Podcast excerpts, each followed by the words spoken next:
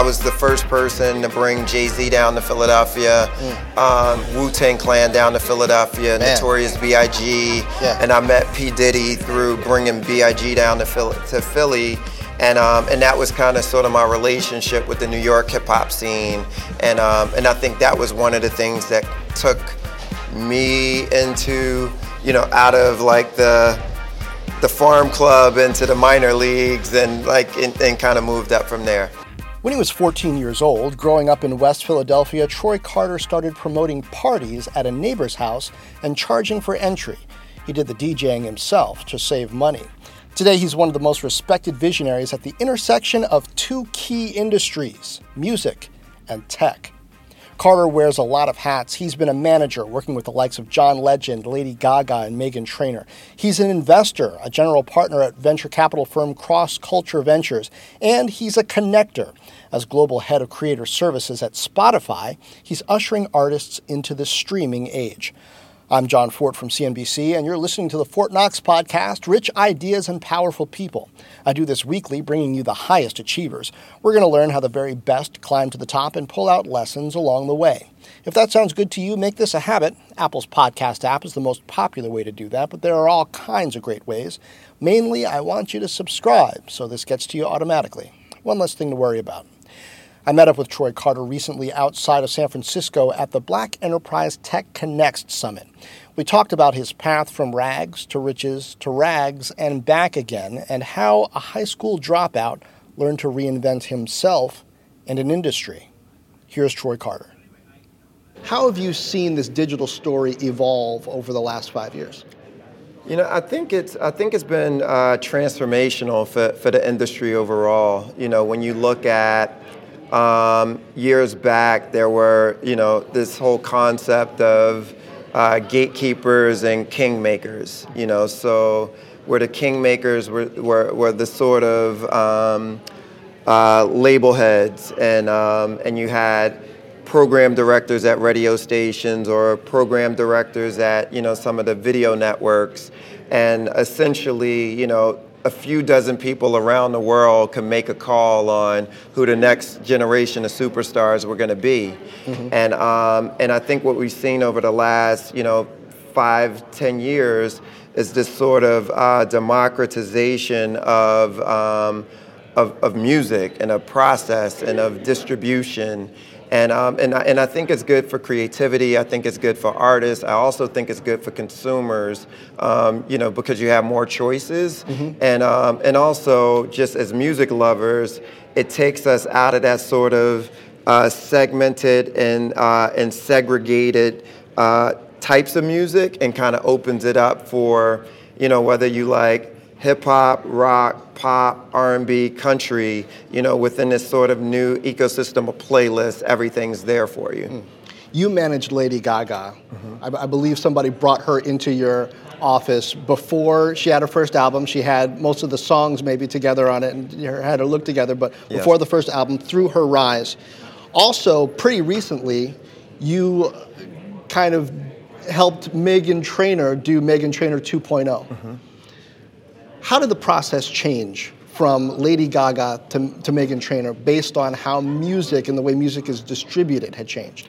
I think there's, you know, I think we see um, a rapid acceleration in terms of reach. You know, um, when I first started in the music business, you know, you would have this concept of we're going to start this record in Philadelphia, then we'll move it up to New York, then we can kind of move it up to Boston, you know, so this sort of regional approach, and then you can move Midwest, West Coast, and then eventually, you know, if you want to do international expansion, you could do international expansion. So it was like a game of risk. Exactly. Huh. You know, but now it's you know, and then with, with with Lady Gaga, I think the difference was, you know, because we couldn't get our stuff played on the radio, we were using um, new platforms like YouTube, Facebook, um, Twitter to kind of reach audiences with uh, and bypassing gatekeepers. You couldn't get her played on the radio. Oh no, it was very very difficult to get her played on the radio. Why not? You know, I think the music was so different at that point. Her music was, uh, it was this sort of European, four on the floor, you know, sort of music. Yeah. Um, and at that time, I think pop music was a little sh- more sugary. Britney Spears, Christina Aguilera, mm-hmm. Jessica Simpson, uh, sort of pop music. Maybe you could go Pink, but that was about as that far was out as edgy as you, as you can go. okay. And you know, and I think Gaga kind of landed from another planet on top of pop music. We we called it. Um, we gave pop music the flu.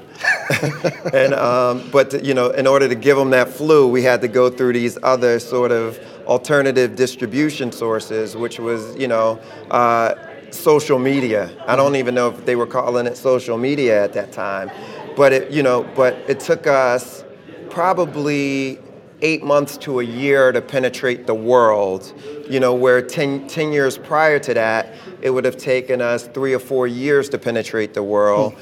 And with Meghan Trainor, I think we penetrated the world within two weeks. Huh. You know, so you know, I think her all about that bass video, you know, went to you know crossed a billion views uh, a lot quicker than Lady Gaga's entire video catalog crossed a, a, billion views, and and I think that was due to how quickly and uh, how big YouTube had grown.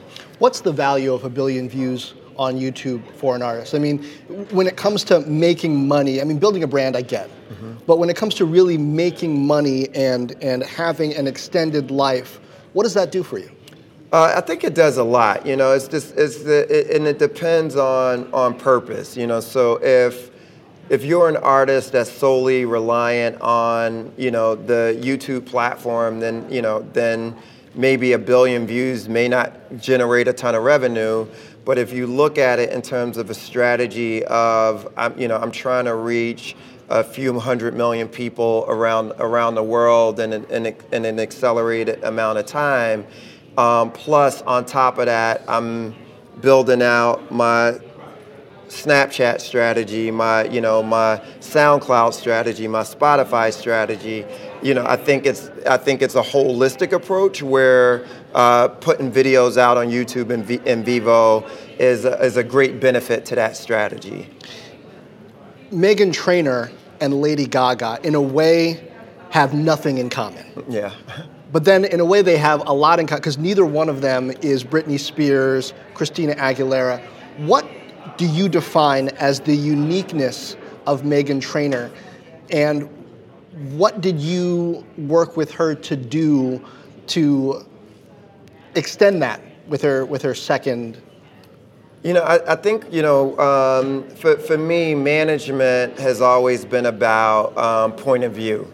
You know, so uh, you know what what what unique point of view does that artist bring to the world? Okay. And a lot of young artists um, are they develop their point of view over over time, you know. And I think you know when you compare, you know, whether you know it was John Legend or John Mayer or Lady Gaga or Meghan Trainor, I think you know all of them are very unique in their in their in, uh, in, in their own way with not a lot in common, but all of them have very uh, distinctive point of views about the world. And, uh, and you know, what Lady Gaga was able to do, you know, and for, for, the LGBT community, you know, for a generation that were kind of voiceless at that time, whether mm-hmm. it was Don't Ask, Don't Tell, whether it was, you know, the Marriage Equality Act, you know, watching her work behind the scenes on very important issues.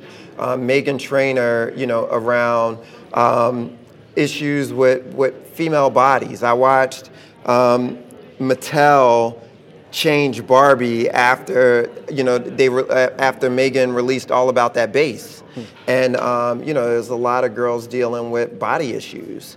You know they're looking at Instagram and kind of seeing oh, this is how I'm supposed to look. And, you know, that's, that led to eating disorders, cutting themselves, suicides. And here was a girl that didn't look like the typical pop star that basically, you know, came out with videos saying about how proud she was about, you know, her body and her image. So I think the point of view um, had a lot to do with getting me excited about the project. Talk to me about you. Uh, Philadelphia area native? Yes.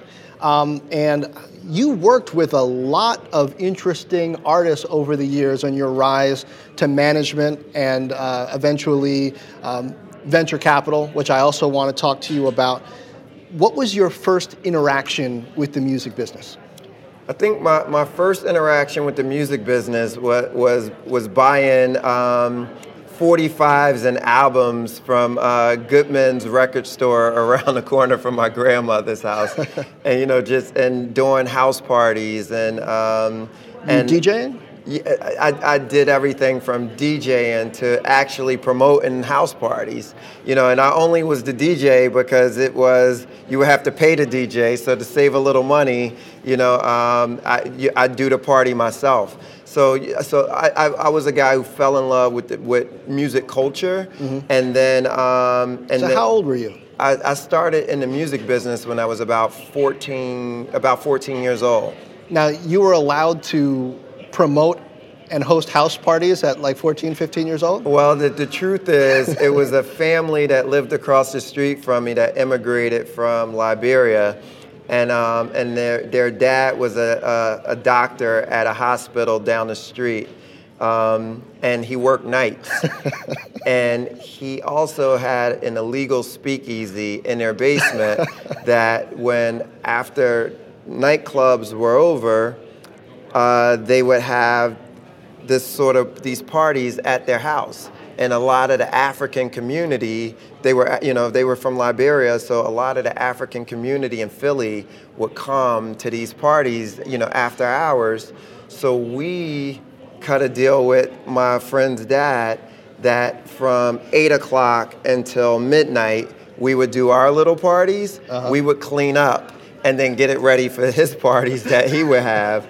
And so we would that we figured out a way to make some money, and that was like my first entrepreneurial uh, uh, uh, business. How much did you make? You know, we would make a few hundred bucks a week. So for you know a 14 year old kid that could buy your own, you could buy your own sneakers, you could buy your own clothes. In the you early know, 90s, right? We did. You know, we did well. My, you know, and I didn't have to uh, you know, we didn't grow up with any mo- no money in my house, so I didn't have to put pressure on my mom.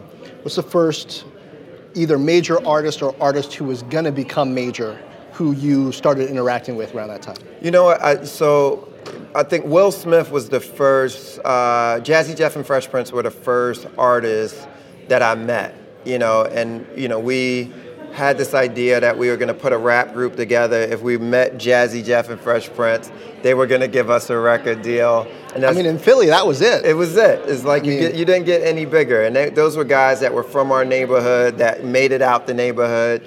And, um, and we met those guys, and they did give us a record deal. How did you meet them? We just uh, stay, we, we stayed in front of their studio every single day until they showed up, pretty much.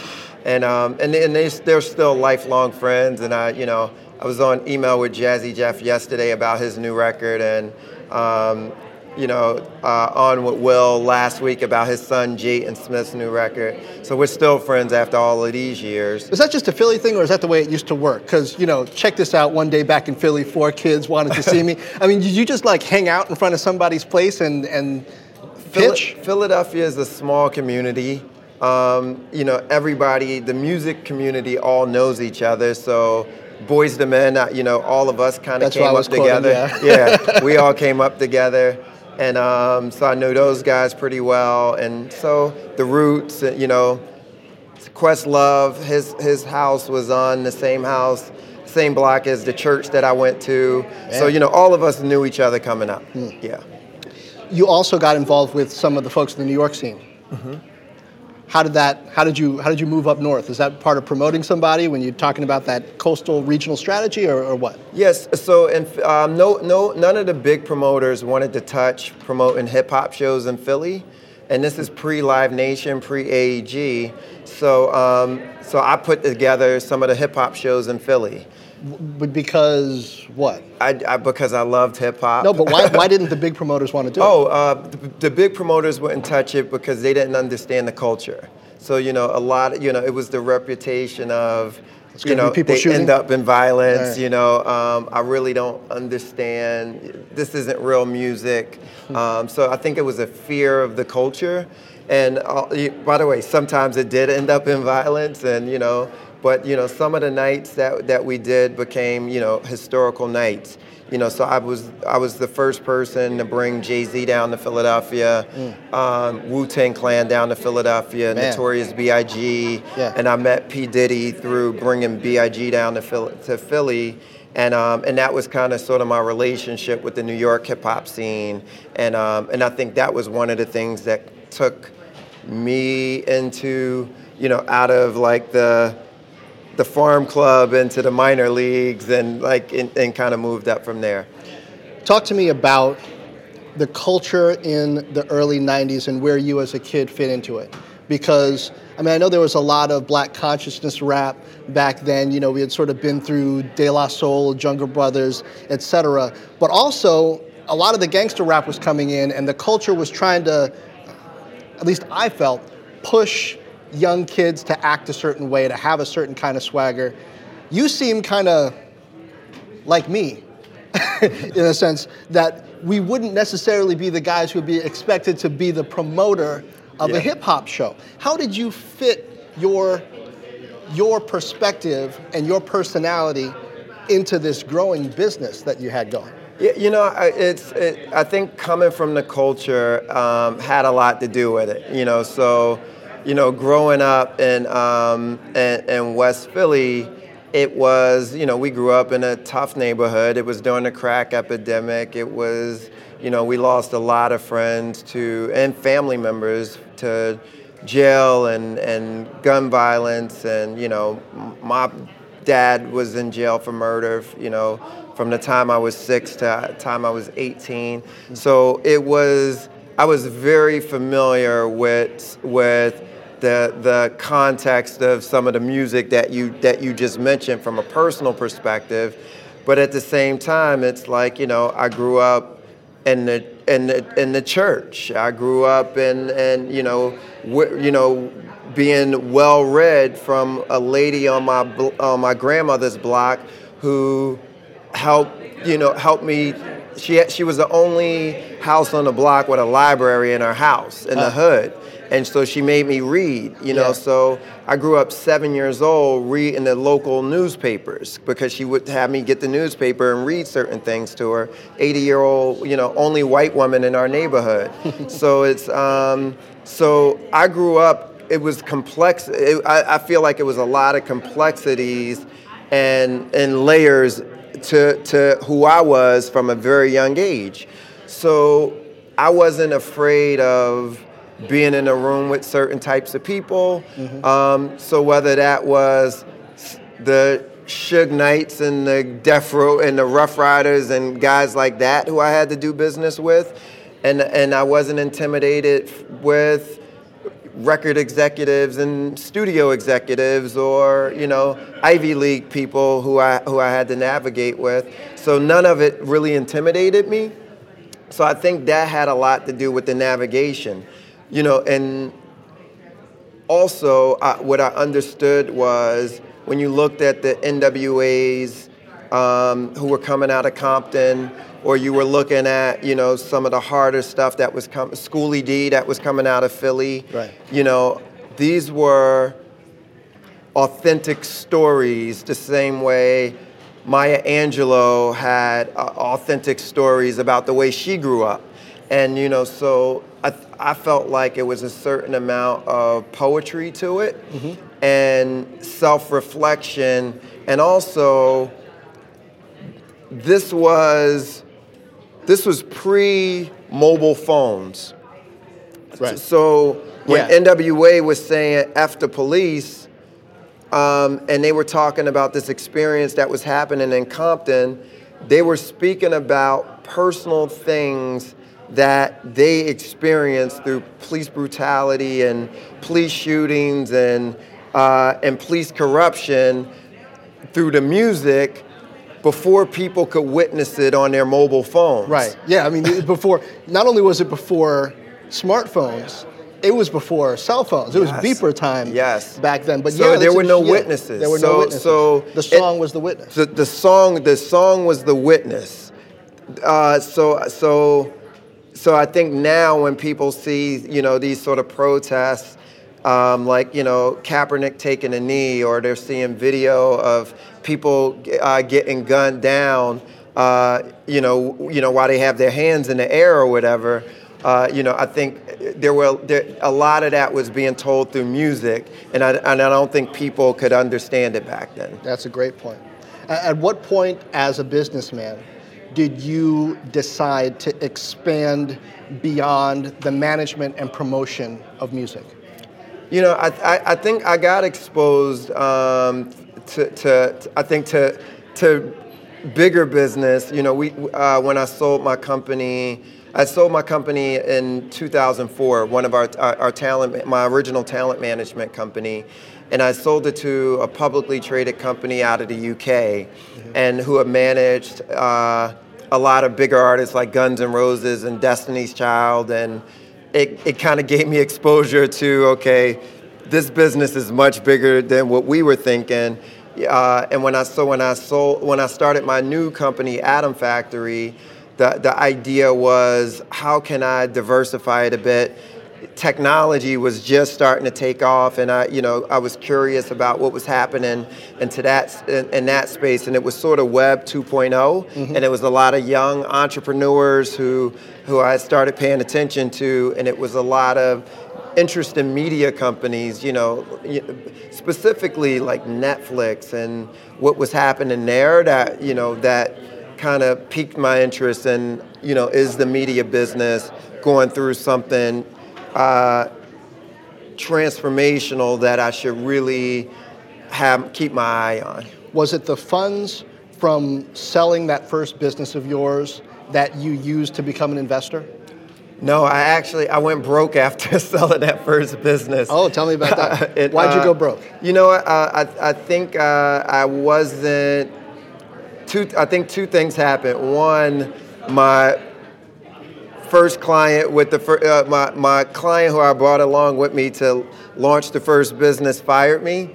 And talking uh, about Lady Gaga? Uh, no, that was uh, that was uh, that was uh, Eve. Eve. Yes. Okay. So Eve, I, you know, I managed for years. Right. And then when I started the new business, Eve had come along with me, and then she had fired me, and I had a lot of money put into this new business and then the financial crisis happened. Yeah. And kind of, you know, that that wiped me out completely. So, uh, so Lady Gaga was uh, the the client who I signed after Eve had left. Wow. Okay. And so, you know, so I sort of started from scratch. Built the business essentially out of my uh, office at home, and then you know started the cash flow I started receiving from that business after a few years, I started putting that into investing in early stage technology. Did companies. that experience with Eve teach you how to rebound? Yes, for sure. how hard was it getting fired that first time? How long did it take you to to bounce back and get a plan together? It probably was it was 2 years from the time Eve fired me to, until the time I considered myself not even, I wouldn't call it back on my feet, but stabilized. And, you know, because I, I think I dealt with everything from um, depression to the grind of having to start over to you know working through the embarrassment of you know everything that you have to go through from you know I went through the foreclosure stuff I went through the repossession stuff I went through the um, having to you know having to uh, basically reinvent because one thing I learned when when you when you're on that cold concrete, you learn who your friends are. Oh, you yeah. learn, you know, your your phone calls don't get returned, you know, as fast. And you know, people in the music business, you know, uh, it, I, I found out how great people are in the music business because people who didn't have to show up really, really showed up, and um, and the people who some people you thought would show up disappeared. So you know, so, so that was, you know, to, to, it took a it took a couple years to, to stabilize, but um, but it was a lot of valuable life lessons that, that, I, that, I, that I got through that experience. Um, we're, we're up against uh, this conference that's about to start. So, unfortunately, I got to wrap up, but I can't before asking you about um, cross culture ventures. Mm-hmm. You've invested in Dropbox, uh, theSkimm, just a number of, of different uh, types of businesses. What's the concept behind it? What are you trying to do that's different from your average Sand Hill Road uh, VC investment firm? You know, I, I think. Um, you know, I never, I never heard the term venture capital until about seven years ago. So, I, you know, I, I dropped out of high school in, in, in 11th grade and ended up going to Job Corps and, uh, and, and to get a GED from Job Corps. So just no sort of formalized training in finance or anything like that. I think the what I think instinct has helped me out a lot in, in, in business, and I think um, feel has, has helped me out a lot. You know, because signing you, you, when you sign music clients, you, you're basically um, betting on the future and, and, and thinking about talent, work ethic. You know, what are, what are those soft things that I see in this artist that, absent a hit song, could push them over the finish line? Because artists have ebb, is ebb and flow. Right. You're hot and you're cold. And how do, do you have that natural ability of, of drive that's gonna, you know, that where you're gonna take a Mack truck and drive it through a cul-de-sac to, to, to, to, to, to see things through. And entrepreneurs, you, you're looking for the same thing. And so for me, I'm investing through the eyes of a consumer. Um, is this product something that people I know would use? Is it something that I feel, you know, from a trend perspective that people are going to pick up on? And is this the right guy or girl who who like what makes you uniquely qualified to get this done because it's going to get tough. And does this person have the that thing that's going to that's that's to get it done? Are you to be, you know, it's when you get knocked on your butt, are you going to fight for it? So those are the things, the qualities that we kind of look for. And luckily enough, you know, we got it right more times than we got it wrong.